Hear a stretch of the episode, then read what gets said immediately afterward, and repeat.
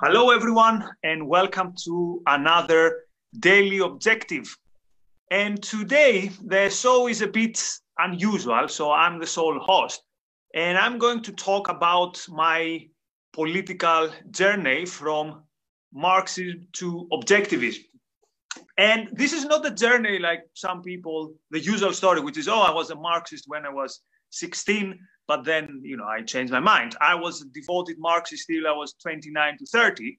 So now you could say, who cares? But I think it's an interesting story because it shows how people form their ideas, but also how people change their ideas. And that's what I find quite important. And also, there were a couple of people who asked in comments to do this episode. So, a bit of background. So, I come from Greece. And the historical context in Greece is very important in how people develop their politics. So, Greece, after the Second World War, had a civil war in which the left, the Communist Party, which was played a big role in the resistance against the Nazis, lost from, let's say, the bourgeois world and the royalists, and the left was persecuted basically for decades. And there was a dictatorship in 1967. So the left in Greece was basically free to express itself only after 1974. And this came after the dictatorship collapsed. And part of it was the revolt, a revolt that actually my parents were active, but my mother even more. So growing up, I had this idea that the left are the rebels. The left are the ones who are for freedom, actually. So the idea was you had the Nazis and the left were against it. Then you had like this parochial conservatism, and again, the left was against it. And who was dominating the arts, uh, the culture? It was clearly the left, with some very charismatic people in terms of music, poetry. So the idea was that if you're someone who is interested in ideas, interested in culture, interested in a beautiful, let's say, sense of life, then what's your only option? The left. Now, you could say, and we, this is going to come up quite often in this episode, that all this is a rationalization to, let's say, explain my past mistakes. That might be the case.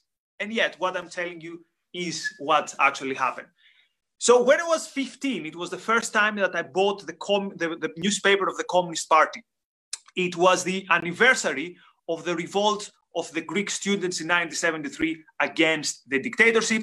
Again, my mother was a protagonist in this, uh, a protagonist, very active in this revolt. And actually, she was in hiding almost for a year because if she was captured, she would face torture and very bad things.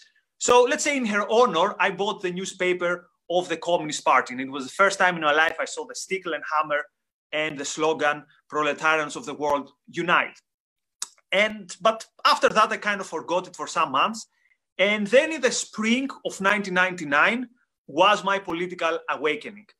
And in Greece, the left, but also in some parts the right, is very much characterized by anti-Americanism.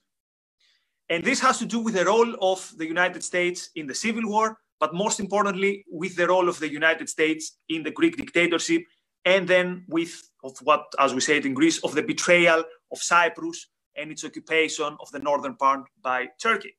So in 1999, two things happened.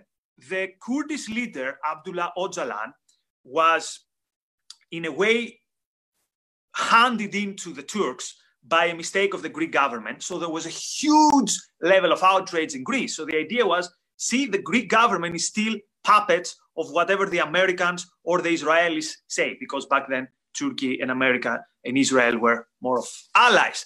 But even more that, a month later, in March of 99, we had the NATO invade, the NATO bombings in Serbia. And again, everything fit together. So Serbia, which is like our Orthodox brothers, and there's this very close tribal, let's say, but not necessarily, relationship between Greeks and Serbs. So our friends, who also happen to be a quasi-socialist country, is attacked by the powerful of this world. So again, everything made sense. And that was my biggest political awakening. That's when, with other people at school, we put on posters uh, blaming Clinton and blaming NATO and giving our solidarity to the Serbians. So the biggest part of my teen and let's say most post-teen life, my relationship with the left was mostly related to anti-Americanism, which was its most prominent expression. And again, context is important here. Anti-Americanism in Greece was so powerful that Greece was a country that the urban guerrillas or the terrorists of the group 17 November, which was the most long-lived terrorist group in Western Europe, up to a very certain point, they had a significant support within the population, mostly because they targeted Western targets and American targets. Now, again, you can criticize this however you want. I know it. I'm just giving you the facts, what the situation was. Now, my political, let's say, Uh, involvement became first time really serious around 2005 when I joined the Communist Youth, the youth of the Greek Communist Party. And the reason I did this was the following. And I said, look, it's undeniable that the left are the good guys. And in a way, even the right approves of that. So the right, the conservatives in Greece, we say, well, we honor, you know, the struggles of the left and we honor the history of the left. Oh, it's just that, you know, sometimes they take it too far or their means are not good or yeah, maybe, you know, don't go to the extremes of communism, but more or less morally you're okay. So I thought, okay, then let's find who is the most consistent and also the most serious. That's why I joined the Communist Party. The Communist Party in Greece was a Marxist Leninist party, is still today, that was one of the only parties in Europe that did, did not denounce Soviet Union and that basically remained an orthodox communist party. So I thought, well, everyone is telling me that sticking to your principles is praiseworthy and that the left is generally right, uh, correct. So let's go with the serious thing. And indeed, the Communist Party, the Greek Communist Party, is a great school, let's say, of understanding uh, political engagement because they take what they do very, very seriously. So there were days that I would wake up at 4:30 in the morning to go join the picket line or be engaged in steward teams where we had to protect strikers or protect our groups from attacks from anarchists or the extra parliamentary left, because that's how political life is in Greece. So it was a very, very interesting experience. And I would say I was good at it. So I was, I think I was a good activist, so so to speak, because I, I took it very, very seriously. Then at some point around 2006, I moved to the UK to study. And again, I, I remained a member of the Communist Youth. I would start my day by reading at the internet the newspaper of the Communist Party. And the first major change happened in 2008. In, the, in December of 2008, there was a revolt, almost a, similar to what's happening nowadays with the Floyd, uh, with, uh, with uh, the riots in the United States. So a police officer shot a 15 year old boy in the countercultural stronghold of Exarchia. And basically, Athens was burning for days. There were protests, occupations, attacks to police stations. Now, we experienced this, the, the, Greek community of the university, in a very strong way. So, for some weeks, we were even split, like the left wings versus the right wings. And I think that was the point I reached kind of the peak of what I would call a nihilistic kind of unprincipled stance, so to speak. So I said, so the Communist Party, to its, you know, to its credit, immediately distanced itself from, from, from the riots. So I was like, wait, here we have a quasi-revolutionary situation. So you know, we should be, we should be, we should be part of it. And now looking at it in retrospect, it was in a way it was distraction for distraction's sake so yes we had this kind of very very qualified very very justified anger because there was zero reason why this police officer should have shot this kid. But think about it i don't think that the protest after some point had so much to do with that. It was more like this is our time this is the time for the revolt. And it was a very very strong experience. And and something that all the people who, who were there and who were who, who lived this experience, we still remember. it. Anyway, so I give up the Communist Party and then I join the army. So I open my mind first time that there's things in the left beyond Marx and Lenin. So I open my mind to the new left, to to or even to some anarchists. But again, the main premise that capitalism is bad, that uh, United States are bad, Israel is bad, all that stuff. Of course, these were unquestionable. Now, the army experience was one of the most useful experiences in my life because it really sucked, specifically my months in the presidential guard, but also in a way it changed me as a character. So it was the second big school after the communist youth because in the communist youth, the fact that you come, you know, from a well-off family, that you're, you know, that you have this kind of bourgeois air, doesn't matter at all. You have to do your job, otherwise you're not a good communist. Something similar was in the army. So I, when I finished the army, I was a different person for the better. I was way more disciplined. I appreciated things like hard work, commitment in a way that I did not before. And I think this would play an important role in what happened next. So after the army, I go to the UK to do my PhD and also work at the same time. And I think I became a way more a person who appreciated work way more after the army. That's why I said it's a useful experience. But still, my politics were at that point more or less anything that had to do with the left, I was open to it. So I was part of the student occupations in around 2000, 2010, 2000, late 2010.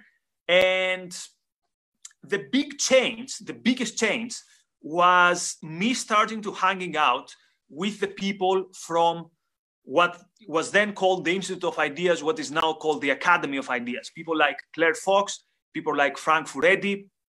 And the person who kind of got me into that group was my friend Ashley Frawley. So I'm very thankful to her for that. So with Ashley, in a way, we intellectually grew up together from 2008 and after that. So we were reading Zizek, we were reading things like that. And she tried, she was the first one to tell me, look, most leftists are basically anti-humanist, anti-human. They're not for economic growth. So basically, you are a big loser. You think you're this super radical, but your ideas, if you think about it, they're quite similar with the ideas of the World Bank or with the government. You're for the nanny-state, and you want the state to intervene more in people's life, and you think people are basically basket cases bamboozled by capitalism. And initially, that was a very hard pill to swallow. But by hanging out with these people and by having kind of listening to a different voice, I started appreciating the importance of individual agency and of the general idea of freedom. And I would focus on two moments. The one was when I was doing research in Occupy. And I remember I found it very, very disheartening and something that this kind of worldview and the ideas that I would find in Occupy and the irrationalism, I remember I would rush away and there was a shopping center opposite St. Paul. And I would enter the shopping center and I would feel, okay, I shouldn't like this because this is like capitalism, but it feels better than these people over there, that, than like the Occupy group. So the experience with Occupy was interesting I have to say I was there more of as a researcher rather as an activist, but I was supposed to be sympathetic to the Occupy activism. But the most important moment was a lecture by Frank Furedi, who was in one of our previous shows, that he gave in the Academy of 2012. And you can find it online. And the name of the lecture is From Existentialism to Neuroscience, Condemned to be Free with a question mark. So there he talks about the determinism and the anti-humanism of today's consensus, and he compares it with Jean-Paul Sartre's essay, Existentialism is a Humanism. And it's a brilliant, brilliant lecture. I must have listened to it five times. And then I read Sartre's Existentialism is a Humanism, which is a good, uh, for Sartre's taking into account like how not good Sartre is. I think that's one of his, that's his best work. And it's a good defense of freedom in some ways and of individual agency. So after that, I said, okay, I'm done with basically determinism. I'm done with anti-humanism. So now I'm still a Marxist, but now I'm pro-enlightenment and I'm pro the idea of individual agency and pro-freedom. Okay, maybe not complete freedom. So we still need to tax these capitalists, these greedy people. But except from that, I'm for freedom. And this was a time that I was really, really into reading Marx seriously. I was in a reading group at the University of Kent with uh, Philip Cunliffe, and it was a very interesting experience. And it left me one thing, which was a complete disdain from Keynes for Keynesianism. So I said, okay, now I understand why Marx was right. But oh my God, those who speak on his name on the left today, they're basically Keynesian. So we don't like Keynesianism, but Marx is the way. Now, I had many questions though on Marx and on Capital, which I've read something like three times, and I couldn't answer them. But I thought maybe I need to do a bit more work. Maybe I need to study harder. And the big mo- the, the the time that another change came was in 2013. So I was trying to find, I was very skeptical of environmentalism. And back then, the big thing was not YouTube, was podcast in terms of ideas. So on iTunes library, I searched something like criti- criticism of environmentalism. And I came upon a lecture by an Austro-libertarian and anarcho-capitalist called Walter Block. I don't even remember what that lecture was. Anyway, he was full on against uh, environmentalism. So I was like, well, that's that's that's cool. I have no idea who these Austro libertarians are, but that's that's good. And then on the kind of the suggested other, uh, not podcast, but iTunes, let's say episodes, there was a talk by Tom Woods, the the Mises uh, the Mises or guy, which again we might disagree with him, but I'm just giving you the facts here. And the talk was the Austrian school in the present crisis. So this was my first contact with the Austrian School of Economics. And Woods, whether you agree or disagree with him, he's a very, very good public speaker. So I got into this, I got into this whole Austrian school thing. And first of all, I found one thing that Austrians are not Keynesians, therefore, Austrians get a thumbs up. And then I started reading a bit more the Austrians. And then I started reading a bit of Friedman and a bit of Thomas Sowell, but mostly on things that we already agreed. For the fact, for example, for the fact that we don't like the new left, we don't like identity politics, we don't like, for example, anti-human environmentalism. So I thought, okay, now I found some new allies, let's say, we also attack this, but I'm still a Marxist. And this, it took me some time till I realized that turns out I agree more with these Austrian guys than with Marx. So then I was like in two boats. I say, well, I'm pro freedom. The Austrians are a bit better than Marx, but I'm still unconvinced. I, th- I still think, you know, communism is going to bring us plenty and is going to bring economic growth. I have to say, another book that was very central in my intellectual development was Daniel Ben-Ami's Ferraris for All, which is an excellent defense of economic growth. So then I thought, okay, I like freedom and I like economic growth. Turns out I have more in common with these horrible capitalists and with these horrible, you know, these people that I'm supposed to hate. And then I start having Facebook discussions. No need to say my left wing friends were completely freaked out. And there was a guy who kept who kept posting comments on my on my on my links who said you are on such a decline. Like, how lower are you gonna fall? What's next? Are you gonna start liking Ayn Rand? I was like, who is this Ayn Rand? So he would post this like two, three times. Then I Google Ayn Rand, and turns out she has written something about the new left, the new left, the anti-industrial revolution. So I ordered this book. I read the first essays, and I realize, oh my God, this person is saying exactly what I've been trying to say obviously 10 times better. Then I start reading The Fountainhead. Halfway in The Fountainhead, I stop because I hear about this Atlas Shrugged book and I can't wait to read Atlas Shrugged. So I read Atlas Shrugged, I finish it. Then I go back to Fountainhead. Then I read more, more of Rand. And then I realize that, okay, here we have something, something big. Now, my, let's say, debut, and by that time I didn't know a single objectivist, I had to say. I would listen to some podcasts by, by Yaron or uh, some lectures by Peikoff, but I was like, well, I'm quasi libertarian, quasi, yeah, and Rand is not that bad. So in the Battle of Ideas of 2014, I'm on a panel with Yaron Brook. And the topic was why Ayn Rand is so popular. And after the talk, two guys, Nikos and George, come to me and they say, you know, we liked what you say. When we saw the program, we thought, oh, a Greek sociologist probably is going to be, obviously, is going to be against Rand. So that was my first contact with some people. And obviously, it was the first time I was on a panel with Yaron. The previous night, I don't think I've slept more than like four hours. I was so excited. Like, oh my God, that's the, I'm going to see real life objectivist. So from 2014 to 2016, again, I was more towards the libertarian side. I wrote my first book, which was a critique of the new left. I used a bit of, you know, my old friends, a bit of Zizek, a bit obviously of, of Frank Furedi, but also a bit of Rothbard and a bit of Rand.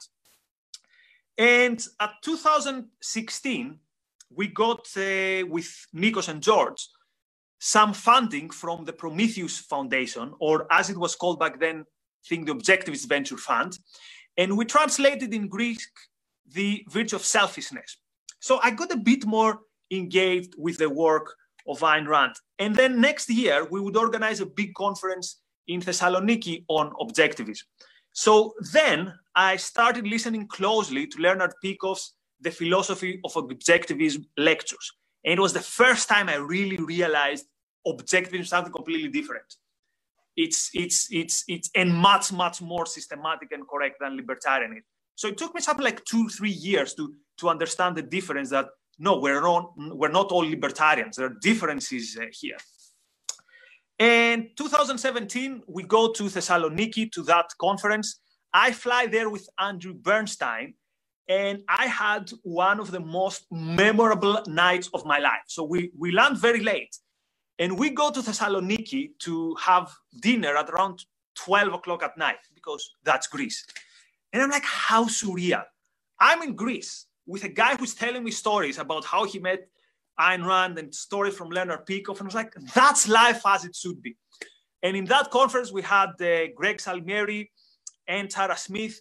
So that was, let's say, my official debut in kinds of in uh, with uh, being on the activist side, let's say, of uh, of objectivism. And and the year before, we had also translated, as I said, the virtue of selflessness. But the biggest event was that then uh, Razi Ginsburg came into my life. So initially, he wanted me to be a trustee for what would be the precursor of the Ayn Rand Center UK. I wasn't really sure I want to get involved. I say I suggested some other people, and then one day he calls us. So you don't want to be involved?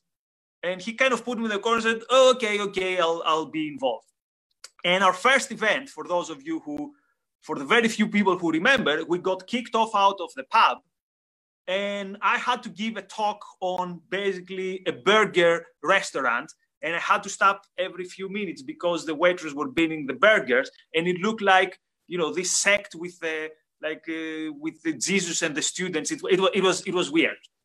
But anyway, and then I, after that point, I started seeing myself that now I'm an objectivist uh, I want to be an objectivist intellectual and I'm committed to being an objectivist activist.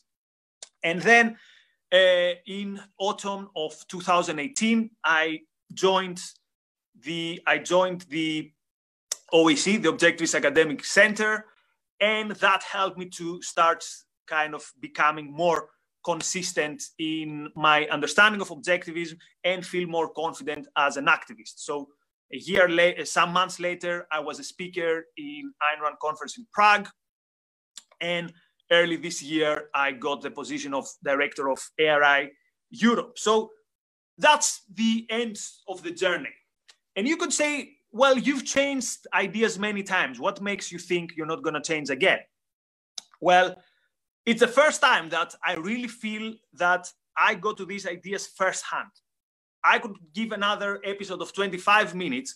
What were all my invasions and all the kind of the second handness and all the rationalization during my time in the left? I hope that this is not the case anymore. But to close, so I, I want to say I'm, pr- I'm really proud about this journey because a it wasn't very easy specifically if you're in academia and it has cost me a lot of things and mostly friendships. So one of my three best friends wrote me off as a friend not even when i started my uh, journey towards objectives way earlier. And later i've lost also someone who used to be on the top top five of my of my friends. So these things happen but what's the takeaway for the rest of you the takeaway is that you should not give up on people and you should take ideas seriously because ideas can have a very big influence on people. So I mentioned some people like Claire Fox, Frank Furedi, Ashley, and on my objectivist days, who to, where to start? George, Razi, Tara. So you could be that person for someone else. So we all form our view using our rational mind, but also influenced by cool people, by people we like, and by people we admire, and by people who, with whom we connect. So, yeah, take ideas seriously and engage with people, and you know, no one is no one is a lost cause. So, hope there was some interesting takeaways in this episode. Thank you very much, and see you soon. Bye bye.